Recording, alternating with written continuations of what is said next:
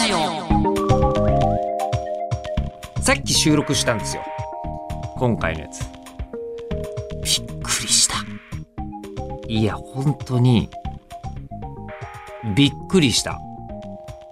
あのあので漫画家さん顔知らないじゃないですか。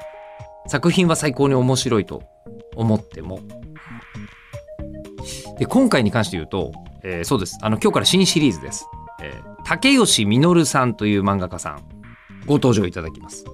でその竹吉実さんを呼んだ理由というのがもうここまでのところもう超大御所にこう出ていただいてあ漫画のラジオってそういう方も出てくださるのねと。でそういう話聞かせてくださるのねと。で、えー新進気鋭今も本当に日本最大の話題の漫画家さんのお一人ですよ。魚戸さんの話を聞いたりしてあこういうなんか今っぽいジャーナリスティックなね、えーもっと人も出てくれるんですと。いうところを経て、えー次に、えー私が吉田久典一人の漫画好きとして、えーみんなあるでしょ？あのこう世の中でヒットしてるかどうかとか、ね、認知度が高いかどうかとは別として自分は超好きっていう漫画もしくは漫画家さん、えー私は今それがあのこう竹吉実さんなんですよ。もう変国のシュベスタ初めて読んだ時の、えー衝撃。え？え？こんないやそれいやわかるけどそれいやもう参りましたというしかない。すごい力で物語の力で乗り越えていく。作家さん。であのバトルグラウンドワーカーズ現在連載中の方もですね。私こう初め、えー面白すぎて、えー面白すぎてっていうかねあの前の作品面白すぎて初めの面白さが地味だったんですよ。でうんと思ってたんだけど途中で「はあ!」って言ったんです。漫画読んでる時に「えー!」っていう衝撃を受けてでその物語のあのまあね展開の仕方がより納得がいく方向に行く。うん。まあ、でも本当だから大好大好きなの。で大好きで、えーいろんな人に紹介した意味も込めて今日来てもらった。そしたら、今、改めて収録終わってから思うけど、これも脚本だったのかなっていう感じすら。まあ、でも、たくまず、たくまずですけどね。たくまず驚かされました。えーということで、私、は初対面でございました。えーお聞きいただきましょう。竹吉実さん、登場です。早速なんですけど、めっちゃびっくりしました。はい。あの、ということで、本日、えーからお越しいただくのは、えー竹吉実先生でございます。あよろしくお願いします。女性、はい。本当に驚きました。本当ですか？今まで作品見て、もう別にこうどっちだと思われようとしていたってのはないと思うんですけど、はい。結構久しぶりに荒川博夢さんの時ぐらいびっくりしましたね。なんかそう言っていただけると嬉しいですね。そうなんだ女性なんだってびっくりしてそして今お隣であのこうちょっと声が聞こえてると思いますが 今日は後見人がいらっしゃるというかすみません。なんかずうずうしくお邪魔してしまう。担当編集の山内と申します。よろしくお願いします。よろしくお願いいたします。ね、お二人ともあの小花柄の夏らしい装いで 兄弟みたいな感じで、ね、いらっしゃいましたけどあのちょっと待ってください本当にあの作品あの僕一方的に好きすぎてずっとここのとこもう数年にわたって漫画大賞竹内先生入れ続けてる。もう毎回毎回、はいはいあ山内さんは？ホームページで拝見して励まされてお伝えしてましたよね。はい。今回も吉田さんが。あそんな感じだったんですか？そうそうそう。毎度毎度、はいあの、乗るじゃないですか。こう皆さんの。全部載せてさせてもらってます、ええええ漫画大賞。また今年も開けてくださってるってね。いやすごい応援していただいてるのが、はい毎年毎年嬉しくていつかどこかで竹吉さんをご紹介しようと思ったらこんな機会がよかったです。そうなんです。ここのとこ、こう、あの、大御所にお話を聞き、あの、こう、魚戸さんみたいな、もう明らかに漫画界みんなが注目する新人の方に聞き、はいはいじゃあそろそろ本気でちょっとお話聞きたい人呼んでいいっていう話が、話で、今回山内さんにご紹介いただいたら、思いっきり女性だったという驚き。で吉田さん第一声が女性だったんですねっていう。分かってきました。山内さん、今分かってきました。山内さん多分喋るのすごい上手くないですか？竹内さんいやいやいやいやいやそうですよね。そうですよね。ここ、これからどうぞ。もう私はあとはもうあの保護者参観に来た母親の気持ちでおりますので。いきますか。一回、保護者の方、ちょっとあの、しばらく先生一人で頑張ってもらうゾーン作った方が面白いかも。思ってますそうこの後頑張ってっていう。あの、一回じゃあ、すいません。あの、頑張れ頑張れ。父母、父母席の方に行っていただいてもよろしいでしょうか？行きます行きます行きええ保護者席の方にご移動いただいて。どうぞどうぞ。あじゃあよろしくお願いします。本当に、本当に、ね、PTA 席にご移動いただいてるから。いやいやいやなんか多分最初緊張してると思うですよね。よかったです。ありがとうございました。なんか名門小学校の入学入学試験みたいな感じで。なりました。いや、でも、本当にびっくりしました。えなんかあのシュベスタの時から吉田さんは読んでくださってたので、はい。なんとなくこうもう気づいてらっしゃるのかなと思っていました。ああ、なんでしょう。あのーシュベスタの時に、まあ、気づいて、はい。で、それ以来探し、探して読めるものは全部読ませていただいたと思うんですけど、はいあのーでも、まあ、作者の方が男性か女性かってはい全く意識しなくても、はいまあ、漫画読めるじゃないですか。そうですね。普段は意識しないで読みますね。ええ私も。で、全く僕も意識しないで読んでて、で、今回お話聞けるということで、はい。えーいや、インタビューとかってそもそも世の中に出してます？えっと何回かあのワコムのペンタブの企画の時とかに、はいはいはい。文字で出ていらっしゃる感じですか？ワコムのテンペンタブの記事は見つけられなかった。えいや、っていうんでお話、まあ、お伺いしたくはい。お呼びしたんですけど、うん。あの、いや、なんか、もしかしたらそこにも、あの作品群を拝見していると、はい深い意図があるのではないかと、お 深いとはい。あの、男性か女性かわからない方が面白いみたいな。いやなんとなく、えっと最初にデビューした「えっと地の底の天井」ってはいう読み切りが、ええ。えっと主人公が男の人だったのでなんかその男の人目線で話を書くのがすごい面白かったのではい。うん男性の話のもう女性の話も書きたいから。ええこう中性的な感じでいたいなってちょっと思ったのがありますね。それが、えっと、まあ、プロにつながっていく道のはい第一歩だったんだと思うんですけど、あそうです。で、その地の底の天井の時は、はい確かに、こう、えっと、男性主人公で、はい最終的に、まあ、相手役っていうか女性も出てくる、はい。うん、ような物語なんですけども、ですけども、はいあの、あれも、書いた時ってまだプロじゃないわけですよね。そうですね。ですよね。はいそれ、それまでって、えどんな、なんでしょう、少女だったというか。と子供の時は、はい。まあ、本が好きで、でも漫画はあんまり読んでなかったんですよね。そうなんですか？漫画ってすぐ読み終わっちゃうじゃないですか。すぐ読み終わっちゃう。はあ。活字の本に比べて。そうですね。だからなんかお小遣いではちょっと追い切れないあ、ような気もしてコストパフォーマンスだったんですよ。あいやそんないやでそんなも確かことはにないと思うんですけど。小説のコストパフォーマンス抜群ですからね。そうですよね。ほその活字の本だったらこう最初から最後まで一冊の中に入っていて、はいはい。でこう一気に読めるからその最初から最後までのこの起承転結とかも味わえるしってそこまで子供の時考えてたとは思わないんですけど、ええうんなんかそうですね小説というか海外の児童文学みたいなのばっかり読んでましたね。あ海外の児童文学？はいあええ本当あのいわゆる名作みたいな「十五少年漂流記」とはいはいはいはいか「赤毛のアン」とかはいはいそういうのです。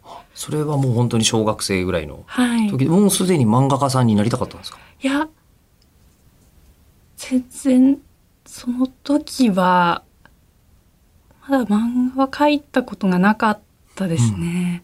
描けるとも思わなかったですしでも絵描くのが好きで本を読むのも好きだったので絵本作家とかそういうものになりたいなってぼんやり思ってました。っていうのがもうごく初期のはい。観覧誌で、で中高ぐらいになると、はい。なんかこう部活で漫画に関わることとかもやろうと思ったらできるしとはなると思うんですけど、とでもその時も漫画は描いてなかったですね。ゲームが好きな友達とかができてはいはい。なんとなくちょっとそのオタク文化みたいはなのに少し触れてで自分でもこうその小説みたいなのを書いてみようと思ってノートとかに書いていたけどはい。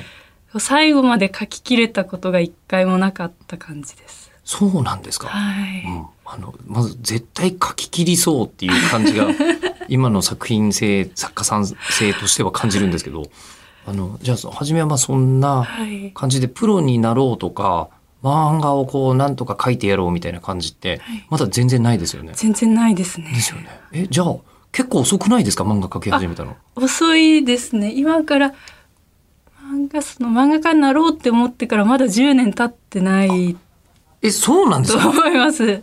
そうですね。はい。えあの漫画家になろうとはい。思ったのは、はいおえおいくつとか何歳ぐらい？と多分27とかの時です。めちゃくちゃ遅いじゃないですか。そうなんですよ。え、に27の時ってことはもうお仕事とかもされてたんですか？そうですね。バイトとかしながら、はいはい。その時はえっと版画をやっていて、版画？はい。え、あの、版画っていうの銅版画はとか、銅版画とかはい。つながる今ちょっと俺の中で作品とつながったんだけど、後で説明しますね。え、銅版画って仕事になるんですか？いえ、えっと、それを、その、いつか仕事にできたらというスタンスで、こう、制作しつつ、フリーターでこう、日銭を稼ぐといった感じでした。じゃあこれ、あの、いわゆる美術系の学校行ったりとかされあてた？はい一応、美大ではないんですけど、はい。大学の中のそういう美術学部みたいなのに行ってにました。行っていらっしゃって、はいその時も版画作っあ、ていらっしゃった？そうです、んですかそうです。なかなか、もう漫画家さんの方が、はい。あの、版画家になりたいっていう方よりは 漫画家になりたい方の方が多いと思うんですよ。その版画のプロになりたいって、まず、どこから思うんですか、うんえっと大学で最初は油絵をやっていて、はいはい。で版画に転校して、でそれ版画家にすごくなりたいって思ったわけでもないんですけど大学の間もうずっとそれだけしかやっていなかったのでなんか別のこう仕事に就くっていうことがあんまり考えられなくてぱり今まで一生懸命やってきたことをこれからもずっとやっていきたいっていうようなイメージでしたね。あのーまあ、その考えで言うと、はい、でも、あのーさっきも言いましたけど、版画家っていうお仕事のはい、方って僕ほとんどお会いしたことが 多分なくて。そうですね私はあんまりあですよね。あ、じゃあはい身の回りにプロはいないけど、版画家っていうものにはなれんじゃないかって思ってた。とあでも挿絵とかをやってはははちょっと生計を立ててる人とかはいるかなと思いますね。まあ、でも狭き門っていうか。そうですね。ですよね。はい。えーでそれがまああって版画の版画をしながらはい。27歳はい。になった時に、はい。まだ漫画描いてないですよねこれ。えっと、なんかノートにこう趣味で書くぐらいのことはしてました。それはもうストーリーあるやつだったんですか？あ、はい、あります。で思って、えーまあ、一応こう子供の頃本も読んでたし、はい。なんか聞いてるとすごいお家の外に出てこない感じしますね そうですね。かなりインドア派だと。そうですよね、はい本もそうだし版画もそうだしみたいなはい感じですよね。そうです。であのじゃあ漫画を描こはい。う、うん、しかも作品にしようと27歳の時思ったのは、はい。これまたどうしたんですか？それは、えっ、と、あの、海猿とかの佐藤修法先生が、はいえっと、ネットでネーム大賞っていうイベントをやってらして、それは、えっと、その完成原稿じゃなくネームの形で出してし審査してもらえるっていう賞なんですよ。それにその地の底の天井の、まあ、プロトタイプみたいなのを出してそその時に初めていろんな人に自分の漫画を読んでもらって感想をもらうっていう体験をしてあもうこれを仕事にできたらいいのになって思いましたね。血の底の天井、まあ、あれ、はい本当に僕もびっくりしたんですけど、はい読ませてもらって。でもそれを、えっと、佐藤修法をネーム大賞に出すまでは、はい自分の物語を誰かに読んでもらうっていう体験はなかった。そうですね。まあ、細かく見ていったらなんかちょっとあったかもしれないですけどほぼほぼないです。まあ、世には通ってないですよね。はい。で、じゃあその時に応募してみようと思ったのは、はい。それはなんか面白そうだなぐらいの感じなんですか？そうですね漫画家を目指してる友達がいたのでその人がなんか出してみればみたいに確か言ってくれたのかな？なんかその人から話を聞いて出してみた感じです。その方は、はい。えっと、竹内さんがはい。漫画を描いてる、漫画というかストーリー作ってるっていうのはご存知だったんあですね。そうですね。はい。まあ、でも本当に仲間内って感じですよね。そうですね。ね。えじゃあ最後までネームとして完成させたのは初めてなんですか、うーん。いやあえっ、とそれ以前にも本当に短い話だったら23個あると思うんですけどですねあんなにしっかりこう物語にちゃんとなっていて人に見せようっていう意識があるのは血の底の天井が初めてだったかもしれないです。それまでは、はいあのこういわゆるシナリオスクール通ったりとか、はいあのこうネームをプロの編集の方に見てもらうみたいのは全然ないですね。なかった。はい。でなかったけどやっぱりはい。結果良かったわけですよね。ああ、おかげでこう自分の好きなように書くっていうところからスタートできたから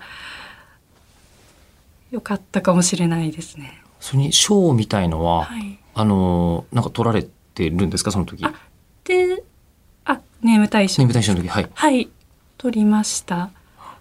で、佐藤先生とかにもあのすごく面白かったって言っていただいて、プロの漫画家さんに自分の漫画読んでもらって褒めてもらえるなんてすごいびっくりしましたね。えびっくりして、はい、でその段階だとネームなわけですよね。はい、これをあの原稿に漫画原稿にはい。ああもうそれが本当に大変だったんですよ。すよね。60ページあるんですけど、4ヶ月かかってうん。でえっとパースとかも知らなくてその時は。ああまあ専門全然違いますもんね。はい、えだから本とか買ってきてでその時にえっとコミスター、はい今はもう使われてないですけどコミスターと板タブ買ってきて、はいはいはい。だから最初5センチ四方ぐらいの背景描くのに丸1日とかかかって。な漫画ってなんて大変なんだろうって思いましたね。まあ、漫画自体は読んだことあるから、はいこのクオリティを目指さなきゃいけないっていうのは分かるわけですよはね。い。だけどそれを自分で達成しようとするとこんなに大変なのかそうみたいな。なんですよ。あーえあのその時はじゃあもう漫画もう読んでますよね、はい。当然ですけど、はい。えでもただ何ていうんですかマニアックにめちゃくちゃ読んでるとかではないわけですか。そうですね。と大学の時は結構周りに漫画好きな友達がいたので借りて読んだりしてだんだん自分でも買って読んだりするようになってっていう感じですかね。その頃にすごい好きだった漫画とかって？と一番最初に漫画にすごいハマったのは「からくりサーカス」藤田先生のはいはい。ですね。うん。その後も何回も読み返してて、とはいはい。もう ページをこう拡大コピーして壁に貼ったりしてました。えそうなんですか？はい、なんかこう見て書こうと思って。漫画家さんになろうと思ったわけではなく絵が好きだからっていうんですか？えあのなってからあなってからなんですか？はいはあこんなにすごいものを普通に読んでいたのかっていう。そうですね。ことですよねでそれで自分で漫画にしようと思った時に、はい。ネームだったらはい。それこそ今本当にむしろ原作付きの漫画増えてるんですよ。世の中、はい。ええ。原作者さんになろうとかいうのもありえてもおかしくないんですけど。あんまり当時はそういうことも知らなかっったので、あこれを形にするなら自分がやるしかないと。そうですね。はあしそういう道もあるって知ってたらちょっと絵を描くのを諦めてたかもしれないから結果的に良かったかもしれないですね。はあ。えでじゃあ4ヶ月もかかるということになると、はい、あの4ヶ月って結構医師の持続大変じゃないですか。そうですね。で最初はバイトしながら描いてたんですけど2ヶ月目の時点でこのままだと間に合わないっていうことが分かったのであ何かに間に合わせるつもり？あはいアフタヌーンの指揮賞に出すつもりだったんですいやいやすげえ正しい、ええ、こう言っちゃなんですけどあの私、えー新人賞の中で指揮賞が一番好きです。やっぱあそこすごいですよねあれで出てくる漫画ね。そうですね。えでであと2ヶ月で間に合わせなきゃってなったのでアルバイト先に辞める1ヶ月前にこう連絡するっていうシステムだったのでもう辞めるしかないと思ってで辞めますって言ってなので最後の1ヶ月はもうアルバイトも辞めてずっと家に行ってずっと漫画描いてました。もうほとんど一歩も出てないぜぐらいの勢い。はい、さたまに、まあ、ご飯の買い物行くぐらいで、今思うとなんか将来のこう保証もないのにそんなことをよくって思いますけど。あのご実家だったんですか？その時いや一人暮らしです、はい、一人暮らし。あはい。ご出身って、はい。は青森ですね。あそっか。それはあの世の中のインタビューで出てますよね。あはい。プロフィールとかで。だからもう一人暮らししてる時にはい。そういうことをやってらっしゃった。そうですね。だからなんか貯金とかもどんどんなくなっていって恐ろしかったです。そうですよね。そうですよね。はい。それはわかりますし、ただそれ4ヶ月はい。かけて、まあ、書き抜けてる理由が、はい。あの、なんていうんですかね、その地の底の天井、まだ、なかなか今読むの多分大変だと思うんですけどあ、そうですね今は、ええまあ僕はどっかでかあの本の形にしてほしいと思っておりますが、あの、その地の底のはい。天井って、えーなんていうのかな、そういう何が何でもはい。作るぜみたいなことをめちゃくちゃはい。問う漫画なんですよ。はいこの問い方ある？っていう、ええもうマジで、えー喉元に刃物突きつけられて、どっちにするんだお前って言われてる感じの漫画なんですよ。かかか形で言うと。しかもそれが同版画と関係があるんだ、これが。ええそれ今日僕一つ、これだけでももう話聞けてよかったと思ってますけど。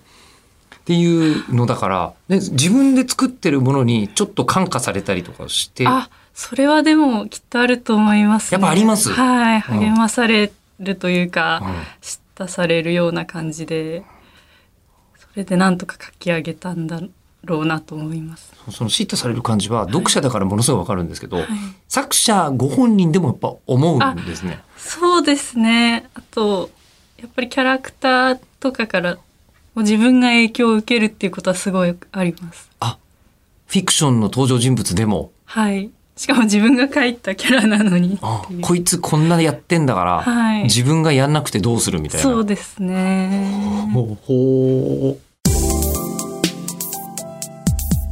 女性でした。驚いた。で、しかもこれがですね、あの、有楽町の路上を歩いてたら、えーあの、吉田さんですか？みたいな。いきなり言われて、あ、リスナーの方かなみたいな思ってたんです。初め。そしたら、竹吉ですって。え、え、え、え、あっていうところからスタジオにお連れするところで、えースタートしてるんですよ、今回。で、あの、担当編集の山内さん。で、山内さんも、あの、今日お越しいただいたじゃないですか。で、あの、山内さんが、あの、いると、初めリラックスして喋り始めてくれて、もう出てきた来歴が、もうね、あの、同版画は聞いたことがないですね。でもね、これね、あの、僕、普通に探して手に入る、あの、プロとして竹内さんがお書きになった漫画多分全部読んでるんですよ。うん。で、その、地の底の天井という作品でデビューというかね、ま、漫画商業誌に掲載されてるんですけど、これとね、銅版画がね、強烈に結びつくんです。知らん人は、ちょっと探すの大変なんですけど、今。うん。あの、読んでみてほしいです。ねえ、というところで興味が尽きない、えーあの、竹吉実さん。うん。で、まあ僕はまずは本当に漫画へのと本当に思うんですけど、その竹吉実さんは、えー次回は8月15日18時、えー更新でございますんで、そちらでお聞きいただきたいと思います。そして、えー本当に山内さん、ありがとうございました。来週もお楽しみに。